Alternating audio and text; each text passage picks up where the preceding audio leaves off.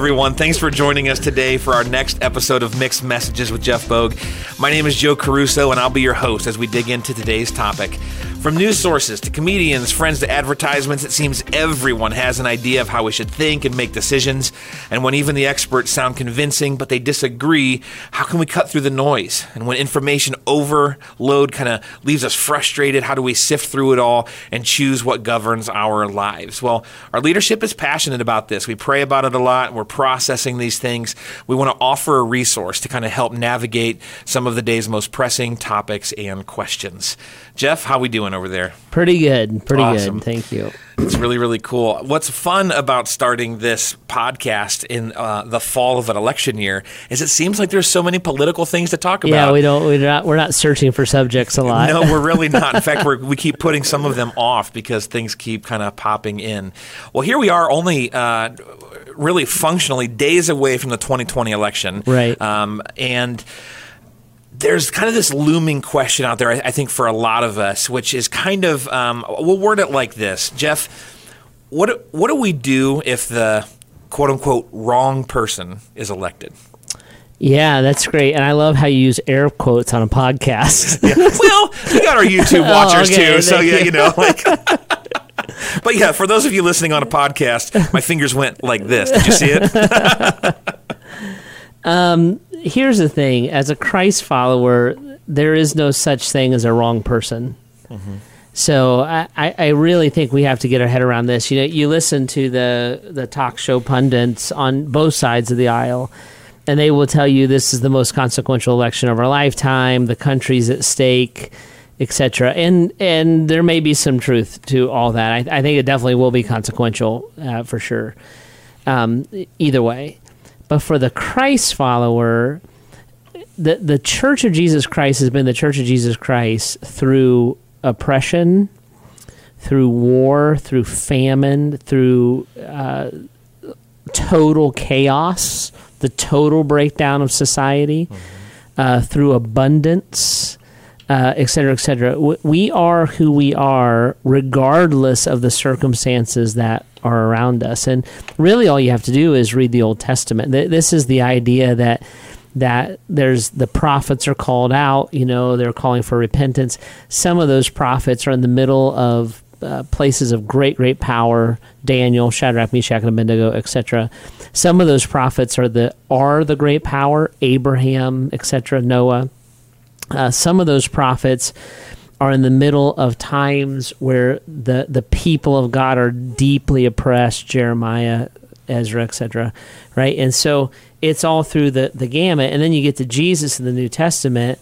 He was not a person of great power or prestige or or prosperity. Neither were his followers. Neither was really the church was under total persecution really till Constantine uh, made it a legal religion, and then there's there's a lot of ups and downs about that that we'll talk about here in a minute. But so we don't really um, have a dog in the fight as far as the church. So if the wrong person is being elected or is elected, then I'm like, okay, th- then we will lead people to Christ and whatever culture echoes out of that election. I remember um, a few years ago when gay marriage was legalized. Big deal, big, big deal. Major, major cultural shift. Uh, a, a, a, a law that we uh, generally would not agree with, right? so we would look and say, we don't think that marriage is whatever you want it to be. We think it's a sacred commitment before God. So I remember coming to church that weekend. Church was packed. And uh, I remember coming to church that weekend, and everybody was staring at me. I remember, I remember uh, standing up to, to start speaking, and I said, "I know why all of you are here." And there was a giggle that went through the the crowd, like they wanted to know what I thought about gay marriage. And I said, "Listen," I said, "Here's the bottom line: um, God defines marriage, man doesn't, never has, never will. It's a sacred vow between us and God. By the way." That means it's not a legal contract. So it really doesn't matter what the government says it is or isn't. It really only matters what God says it is or isn't. You're making your vow to God, you're not making your vow to the government. A marriage license is just a tax form. It's not a God approval stamp. Right? So so I said let, let's not forget that. I said secondly, we're going to be who we've always been. We are the people of God, and we love Christ, our heart, soul, mind, strength. We love our neighbors, ourselves, and we stand on God's word regardless. This is not the first time that our government has done something immoral or wrong or legalized it. Mm-hmm. Right? And so w- w- it doesn't matter to us Right. what, what they do. So, uh, whatever side of the aisle you're on as a Christ follower, if you're like hardcore, you know, for uh, the Democrats and Trump gets elected, doesn't matter to you. Your highest allegiance is to Christ and His calling on your life. If you're hardcore uh, Republican and Biden gets elected, doesn't matter to you, right? We just start playing ball in that field that our culture sets up for us. Um, because our values and our truth and our mission is actually unchanging. So it's almost uh, I don't know who wrote this terrible question because I did, but um, it it's it's almost a, it's like a uh, a question that it's irrelevant in many ways. Yeah, we're we're um, you know when you think about who the church is, you know, I, I feel like sometimes in the midst of these strong political seasons, we can start to think of the church almost within a box of we exist within American history, and that's just. Ob- I hope obviously not true. The church has existed for 2,000 years. Uh, people have been seeking after God for thousands and thousands of years. And we've always been called to the same tenets, the same principles of following Christ, no matter what's going on, Right. what regime you're under, Right. what country you live in, what century you live in. It's the same, and um, and so we have to realize that uh, we're not going to see a completely godly government in our lifetime. No, there's never been one. No.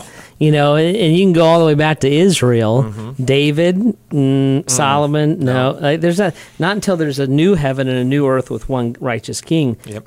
will we have those things. And so, the the idea that that um, things are going to get better on earth and we will usher in Christ's return, which is a, a theological paradigm that uh-huh. many churches live in. That I I love those churches, but I disagree with their viewpoint. My viewpoint is Christ is coming back, and people will get further and further and further away from His truth, and it indicates that it's closer to His return, mm-hmm. which is maybe another episode Sure, for, for yeah. another day, kind Yep. of a thing.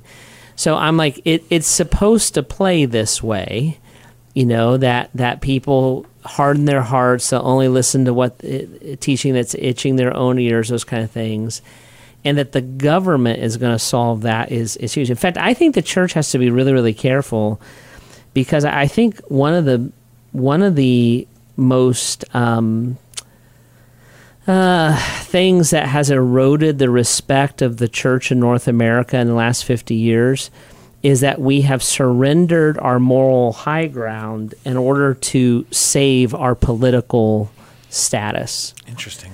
And so I I would tend to disagree with that strongly. Like the idea that the church gets behind a candidate and we throw the weight of the church of Jesus Christ behind that candidate in the name of Jesus Christ behind that candidate is something that I think has actually hurt the cause of Christ in our country greatly. So that really, really started probably with um, Nixon. And so Nixon would have been like in the in the late 50s or in the late 60s, early 70s. Um, you got like Billy Graham, who I love and respect, got behind him. Jerry Falwell, the moral majority, got behind him, and that we put the weight of the church behind Nixon. Well, Nixon blew up. Uh, then it was funny. Carter came. Ford was in there for a minute. Then Carter came. Carter is maybe the the most Christ centered president we've had in a long time Sure. Yeah. But nobody, the Christians didn't like his politic, uh, especially with the government. So we lambasted him, threw him out. Well, then you got Reagan. Well, what are the Reagan scandals? Right, Iran Contra, et cetera, et cetera. Reagan out, Bush one in. Then you got Clinton in. Well, what are the Clinton scandals? And when Clinton went into scandals, kind of the left wing of Christendom went toward him, the Tony Campolos of the world, right? Were the Clinton scandals. Clinton's out, Bush is in, and he's a Christ follower. Well, what are the Bush scandals? Mm-hmm. right? He's out, Obama's in. And the left wing, I'm like, well, what are the Obama scandals? Obama's out, Trump's in. What are the Trump scandals? And like all of these guys, that first of all, they're men. N- mm-hmm. none of none of these men, maybe with the exception of Carter and maybe the second Bush, maybe Maybe, right. None of them would qualify to lead a small group at a church. I mean, that, that's what we're talking about here. And I don't, you, could put in their personal lives, put in their political scandals, mm-hmm. you know, and I'm like, and we think they're going to return the country to Christ, and we're putting and we're putting the credibility of the Church of Jesus Christ behind them. Like we we have to stop that because when we do that, we surrender the moral ground. So suddenly, when as a Christ follower, I say, I am I am anti-abortion, or I am I believe in the New Testament marriage of of uh, of it being a spiritual bond. Somebody will look at me and say, "Well, you're a Republican." Like uh, I didn't say that. I said I'm a Christ follower. Or I really believe that we need to deal with racial equality and the racial issue. Well, you're a Democrat then? I didn't say that. E- even like, um, yeah, I actually believe we're supposed to be stewards of God's earth. Oh, so you're a tree hugger, liberal, believe in climate change. I'm like, or I just read the Bible that literally says that. Right. right. So there's probably some kind of balance in the whole thing. But we we've so attached ourselves there that we we don't stand apart so that when we do give voice to moral issues, our voice is automatically politicized. And I think the church as a whole has allowed ourselves to be used by that in, in that way with politicians on both sides. It, it's equal uh, equal opportunity offenders with it, and and um, and that's why part of why we would get so vested in who wins. If we're if we look and say our citizenship is in heaven, and my North American citizenship is a secondary consideration for me, right? Then it's different. I'm a I love passionately my children and therefore I'm passionate about whatever they're involved with. Ohio State football is a secondary consideration for me. Mm-hmm. So if my kids are gonna, if my kids play in a football game, or I get invited to the Ohio State Michigan game, that's not a decision for me. I'm gonna go watch my own kid play football. Mm-hmm. See how that works? Yep.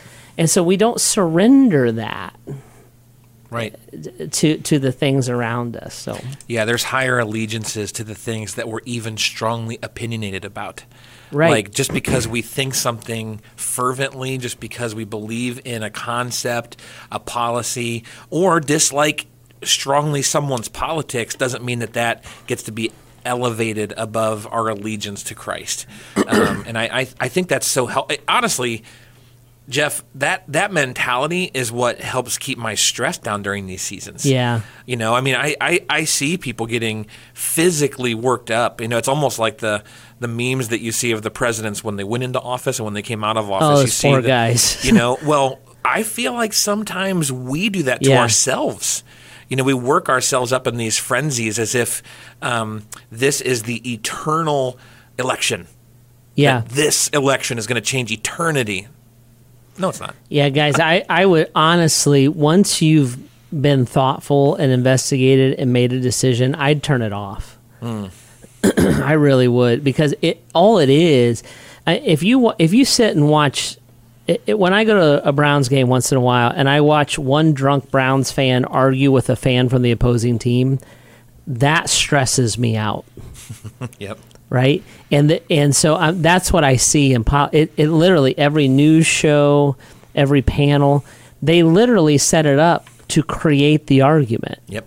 and so it creates anxiety and angst and anger.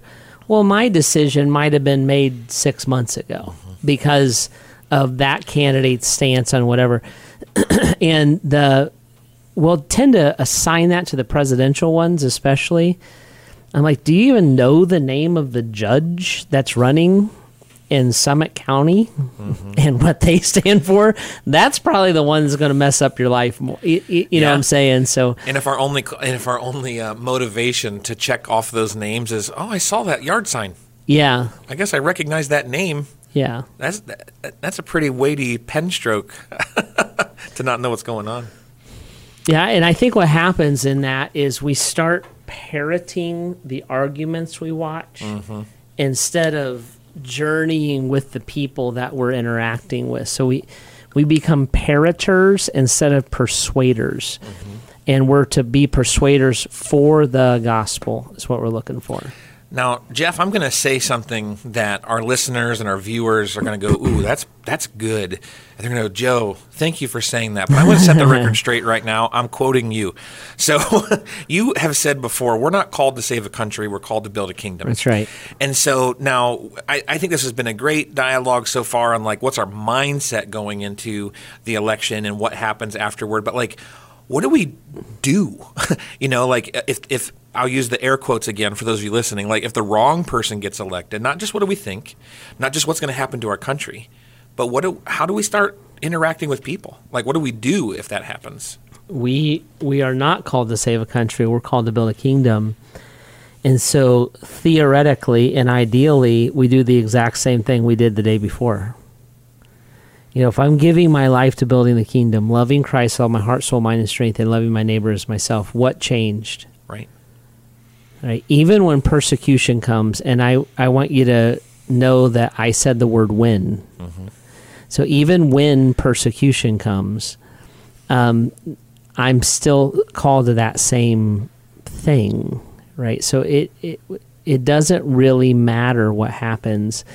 And the church what the church would be best doing is if we held politics as a secondary concern investigate we've talked about this in past episodes uh-huh, investigate uh-huh. it be informed all those kind of things go in make your vote right it's a secondary concern but what we gave ourselves to was was the work of the kingdom i i think a lot of times christians want our culture to do what the kingdom is to do so we want our culture to deal with the poor. We want our culture to deal with societal problems. We want our culture to deal with racial injustice.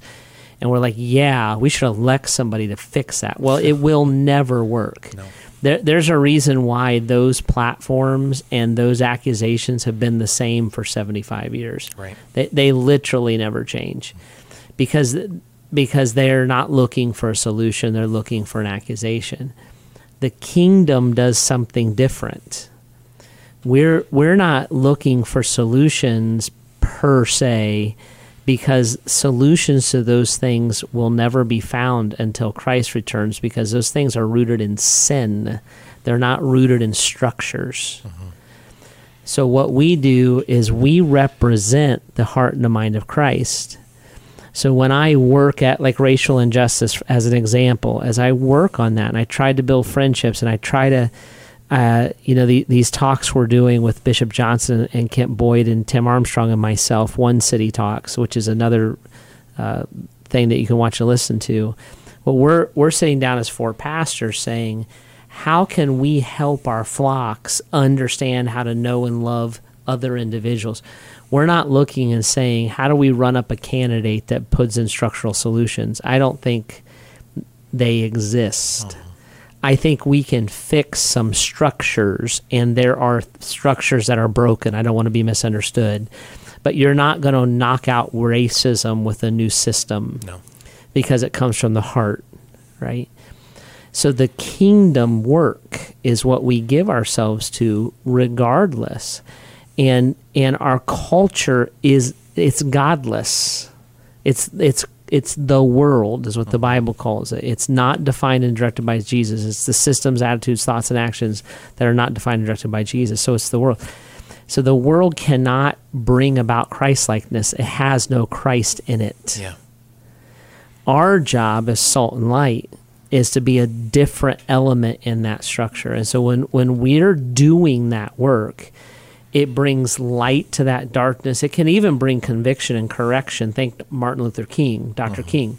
Right? So it can bring conviction and correction, but it's the hearts of men and women that that have to change in that process. So we, I even heard a pastor recently. I'll say his name because I don't, uh, uh, because I, I think people need to be careful of his teachings. But T.D. Jakes was talking on a panel with Paula White. You got, you can Google this clip somewhere if you want to, and he actually said, he goes, I don't think the church should take care of the poor.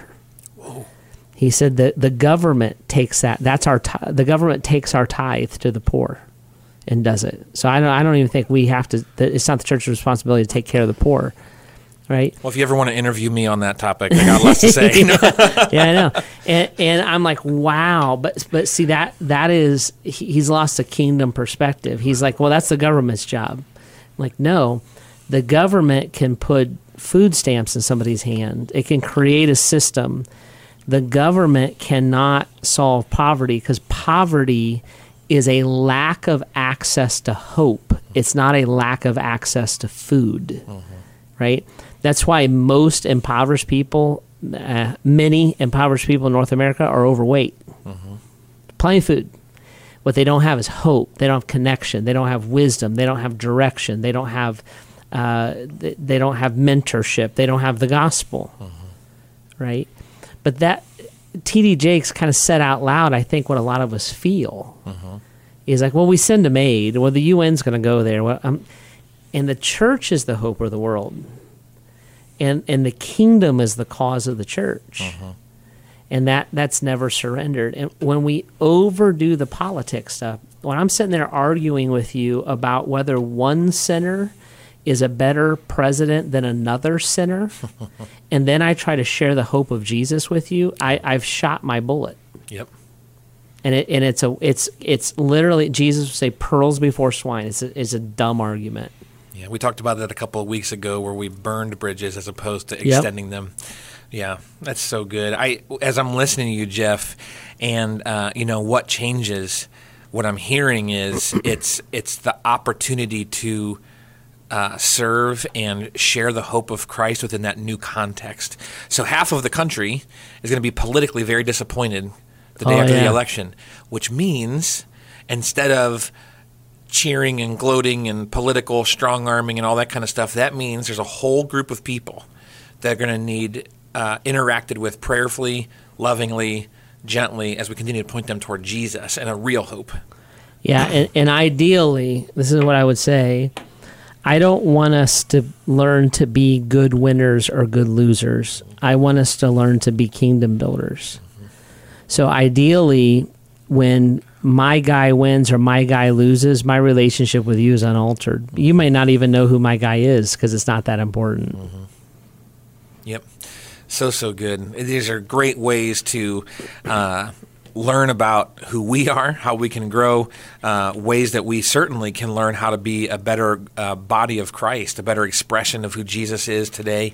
Um, and these are things that, you know, if you're like, okay, wait a minute, no brainer moments, how to serve, how to love, how to have these conversations, how do I build the kingdom? These might be questions that are swirling around in your head. And you can do a couple of different things. One, um, you can submit a question at bath.gracechurches.org slash mixed messages, and we can address that if you'd like um, in the coming weeks. But you can also just dive into uh, the church. Certainly, if you're in the area and are able to connect with us at Grace, we'd love to help uh, walk you through that and help you grow and what those things mean. Uh, but we would love for you to begin to explore those types of contexts. Jesus has something much greater for us than simply politics. Feel free to subscribe it. We'd love it if you subscribe to our channels, follow us, send us direct messages. We always have a team uh, there available to talk, to pray, to interact uh, at any time. And you can always join us on the weekend as well, whether it's in person if you're in the Akron area or online. Thanks for uh, jumping jumping in with us today as we continue to seek God's voice through all the mixed messages around us. We'll see you next time.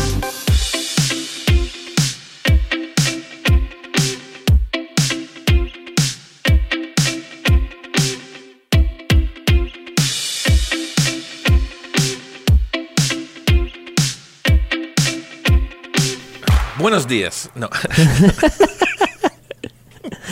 you literally just used all the Spanish I know. Hola. See? Hola. Bur- burrito. ¿Cómo estás? Uh. I don't know what that means, but I learned it in high school. yeah. I know Baño, Agua. Baño. No, you don't, because it's Baño. yeah, see, I don't know any of it. Baño? Baño, there it is. Which is funny because I you're always also. have Heidi with me. you know She- what is hilarious about that, Jeff? Is you're known for how you say toilet. yeah, I say so you toilet just said bad in two languages.